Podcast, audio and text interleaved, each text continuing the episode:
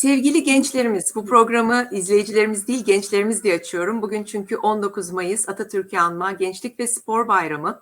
Ee, öncelikle hepimizin bayramını kutluyorum.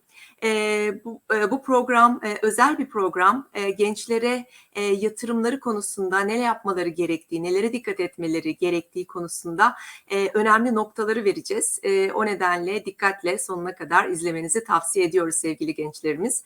E, bugün konuğum e, Caner, Doktor Caner Özdurak. E, Caner Hoca aslında Menemen Endeksi ve gençlere ekonomiyi sevdirmek için e, hazırlamış olduğu çizgi romanlar, e, karikatürler, e, e, ekonomi e, özür dilerim iktisat kantiniydi değil mi hocam e, evet. kitabınızın ismi e, iktisat kantini isimli e, kitabın da yazarı e, Caner Hoca Caner Özdurak e, hoş geldiniz diyorum öncelikle hocam. Hoş bulduk hocam teşekkürler. E, hocam şimdi e, tabii yani gençlere yatırımı konuşuyoruz. Gençler e, ne, neler yapabilirler yatırım kararlarında neler e, nelere dikkat etmeleri gerekir. Öncelikle ben hani şunu sormak istiyorum. E, yatırımı nasıl e, tanımlamalı gençler? Nasıl algılamalı? Ne demektir bir genç için yatırım yapmak? Çünkü insan genç yaşlarındayken aslında e, zamanın e, bu kadar çabuk geçeceğini fark edemeyebiliyor, birikim yapamayabiliyor. E, dolayısıyla çok genç yaşlarda e, bu işe nasıl başlamalılar? Önce bir onu sormak istiyorum. Ya, çok doğru bir noktadan başladınız hocam. Yani yatırımın ne olduğunu doğru tanımlamak burada çok önemli. ya öncelikle şeyin garantisini verelim. Zaman çok hızlı geçiyor. yani geçmiyor geçmiyor gibi geliyor ama çok hızlı geçiyor. O yüzden e, burada hakikaten bir 10 sene 20 sene vadelerinin e, çok böyle e, kısa zamanda gelmeyeceğini düşünüyoruz bazen ama geliyor. Dolayısıyla e, ileriye dönük biriktirebiliyorsanız hani belli bir tasarruf biriktirip e, bunu e, en iyi getiriyi sağlayacak veya e, makul bir getiri sağlayabilecek bir yerlere kanalize etmek gibi tanımlayabiliriz. Yani bu soğuk bir tanım oluyor belki ama burada tabii en büyük problem şeyden çıkıyor. Özellikle gençlerle finans ve yatırım konularını konuşmak istediğimiz zaman mutlaka burada bir hemen işin içine bir paranın değeri, zaman değeri vesaire gibi hani bir görelilik kavramları giriyor. Bu kavramlar olmadan da yatırımla ilgili doğru bir tanım yapmak, bunu e, zihinlerde canlandırmak çok kolay olmuyor. Yani 20 yaşındaki bir genç e, için her zaman özellikle içinde bulunduğumuz enflasyonist dönemde ki buradan bile aslında teknik konuşmaya başlıyoruz daha ilk cümleden. Böyle enflasyonist bir dönemde o parayı şu anda arkadaşlarıyla harcamakla bir kısmını e, biriktirip bir yere yatırmak arasında çok hani aslında temel bir ayrım var. Bu ayrımı yaparak bunu öğreterek belki başlamak gerekiyor.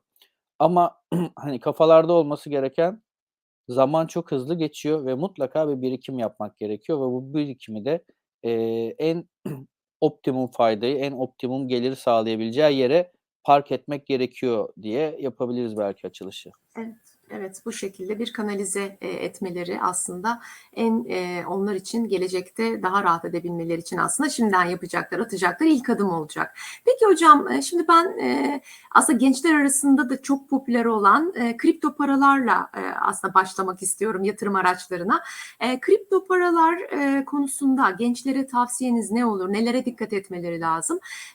Ellerindeki paranın ne kadarını kripto paralara ne kadarını geleneksel yatırım araçlarına e, yatırmalılar? Biraz bununla ilgili görüşlerinizi paylaşır mısınız? Ben kripto paralarla ilgili e, yani akademisyenlerin büyük bir bölümünün olduğu şekilde çok e, negatif değilim. Öncelikle hani oradan bir başlamak isterim. Yani hani bunun bir ponzi olduğu veya buna tamam tamamen negatif e, yaklaşıldığı veya bundan tamamen sakınılması gerektiğine dair bir Eee, yaklaşımdan ziyade bunu özellikle biz akademisyenlerin çok iyi anlayıp hem akademik seviyede öğrencilere, yani bu konuyu okuyan öğrencilere hem de dediğiniz gibi bu alanlarda yatırım yapmayı düşünen, işte, çok arasında popüler olduğu, hani, gençlerin yatırım yapmayı, eee, düşündükleri bir varlık olarak ki bir varlık olarak da konumlamıyor bazı, eee, kişiler veya bazı kurumlar diyeyim ama, hani, bütün bunların dışında bir merak uyandırdı. Yani çok popüler hale geldi ve hani yarattığı merak da büyük ölçüde işte bir koyduk 10 aldık, bir koyduk 20 aldık gibi altcoin'lerin özellikle çok fazla çarpan getirisi sağlamasından kaynaklanıyor. buradaki şey şu ama, eee, kripto paranın özellikle bu son Bitcoin 2022 Fest'i de ta takip edilirse YouTube, eee, yayınlarından bizdeki algısı gibi veya genel olarak dünyadaki algısı gibi, hani, bir yatırım aracı olmaktan ziyade alternatif bir ödeme aracı, bir para birimi hâline gelmesi ve dolar, yuanla beraber 3'üncü bir para birimi olarak hayatına devam etmesi yönünde bir vizyon var. Bunu önceden bir tanımlayıp bir köşeye koymak lazım. Sonrasında da bunun bir yatırım aracı olarak, eee, tanımlanması. Aslında, hani, dolar, eurodan farklı bir konuma gelmiyor bu açıdan baktığımızda Bitcoin. Yani bir ödeme aracı ama bir noktada da çok volatil olduğu için, eee, burada bir yatırım, eee, şansı da oluyor. Şimdi volatil ne? Bir onu tanımlamak lazım öncelikle, eee, genç arkadaşlara. Yani değeri çok fazla yükseliyor veya düşüyor. En basit itibariyle yani roller coaster gibi. Bir yukarı çıkıyor, bir aşağı iniyor ve bunu çok sık salınımlarda yapıyor. Şimdi bu kadar riskli varlıklara yatırım yapacağınız zaman yüzdesinin portföyünüzün içinde düşük bir, eee, yüzde olarak yer alması gerekiyor. Neden? Çünkü, eee, büyük ölçüde zaten, hani genç diye tabir ettiğimiz haya eee, kariyerinin başında veya gelir seviyesi belli bir düzeyde olan, eee, yatırımcı profilinin ayırabileceği kaynak veya tasarruf edebileceği kaynak sınırlı olduğu için bunun da küçük bir kısmının bu kadar riskli bir alana kanalize edilmesi gerekir diye düşünüyorum. Hani, bunu bir pasta gibi büyüme düşünmek lazım. Pastanız küçüktür, onun küçük bir dilimini ayırırsınız. Pasta büyüdüğü zaman gene küçük bir dilimini ayırırsınız ama ayırdığınız dilim ve, eee, meblağ artmış olur. Fakat burada önemli olan nereye yatırım yapılırsa, eee, yapılsın o varlık sınıfının çok iyi, eee, öğrenilmesi gerektiğini düşünüyorum. Fakat herkesin böyle bir vakti, zamanı veya uzmanlığı da olmadığı için, işte, belki birazdan konuşuruz, hani, yatırım fonları falan devreye giriyor. Yani ilgilendiğiniz konuyla alakalı zaten hâlihazırda var olan yatırım fonları var. Onların üzerinden de bir, eee, çeşitlendirme yaparak bu alanlara yatırım yapılabilir ama bilinmesi gereken ve takip edilmesi gereken çok yüksek getirinin olduğu yerde her zaman çok, eee, yüksek bir volatilite vardır.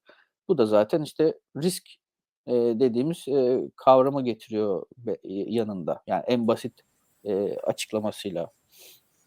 Evet, yani, eee, kripto paralarda yüksek getiri var, evet ama yüksek risk olduğunu da unutmayalım diyoruz. Portföylerimiz içerisinde, eee, buna bunlara çok büyük pay vermeyelim. Hatta bazı, işte, arkadaşlarımızdan duyuyoruz, öğrencilerimizden parasıyla gidip, eee, parasının hepsiyle kripto, ııı, varlık alıyor. Eee, bunu yapmanın, eee, doğru olmadığını buradan iletelim.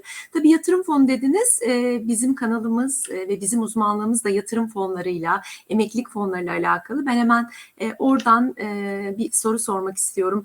Yatırım fonlarına bakışı nasıl olmalı? Eee, çünkü, eee, yatırım fonları aslında orta ve uzun vadeli yatırım araçları, eee, ve, a tam da gençlere uygun yatırım araçları. Hem de içlerinde, işte, az evvel sizin söylediğiniz gibi, eee, çok çeşitli, eee, yatırım araçları tutabiliyorlar. Yani, işte, hisse senedi alıyor, yabancı hisse senedi alıyor, eee, kripto varlıklarla ilgili şirketlerin, blockchain şirketlerinin hisse senetlerini alabiliyor, altın koyuyor, gümüş koyuyor gibi. Eee, yatırım fonlarının yelpazesi çok geniş. Dolayısıyla, eee, burada, eee, gençler nasıl bir strateji izle izlemeli? Eee, biraz bundan da bahsederseniz çok seviniriz. Şimdi yatırım fonlarının en güzel yanı, eee, zaman maliyetini azaltıyorlar. Yani ne demek o? Hepimizin, eee, kısıtlı bir zamanı var. Günlük işlerimiz veya, eee, kişisel, eee, yapmamız gereken şeylerin dışında. Dolayısıyla oturup da bütün piyasaları analiz etmek, bütün varlıkları öğrenmek, onların arasından bir, eee, optimizasyon da yapıp bir varlık seti seçmek başlı başına bir iş. Yani bunun için bir mesai harcamanız gerekiyor. Zaten böyle olması gerektiği için yatırım danışmanları ve yatırım, eee, şirketleri, eee, aracı kurumlar var.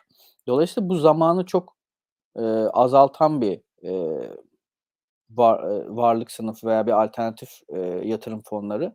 Burada ilginizi çeken, eee, fonların, hani, temaları ilginizi çeken fonları seçip onların nerelere yatırım yaptığına bakıp, eee, hani, aklınıza yattığı noktada getirilerine de bakıp sonuçta bunlar, hani, şeffaf bir şekilde karşılaştırmalar ola olarak da sunuluyor.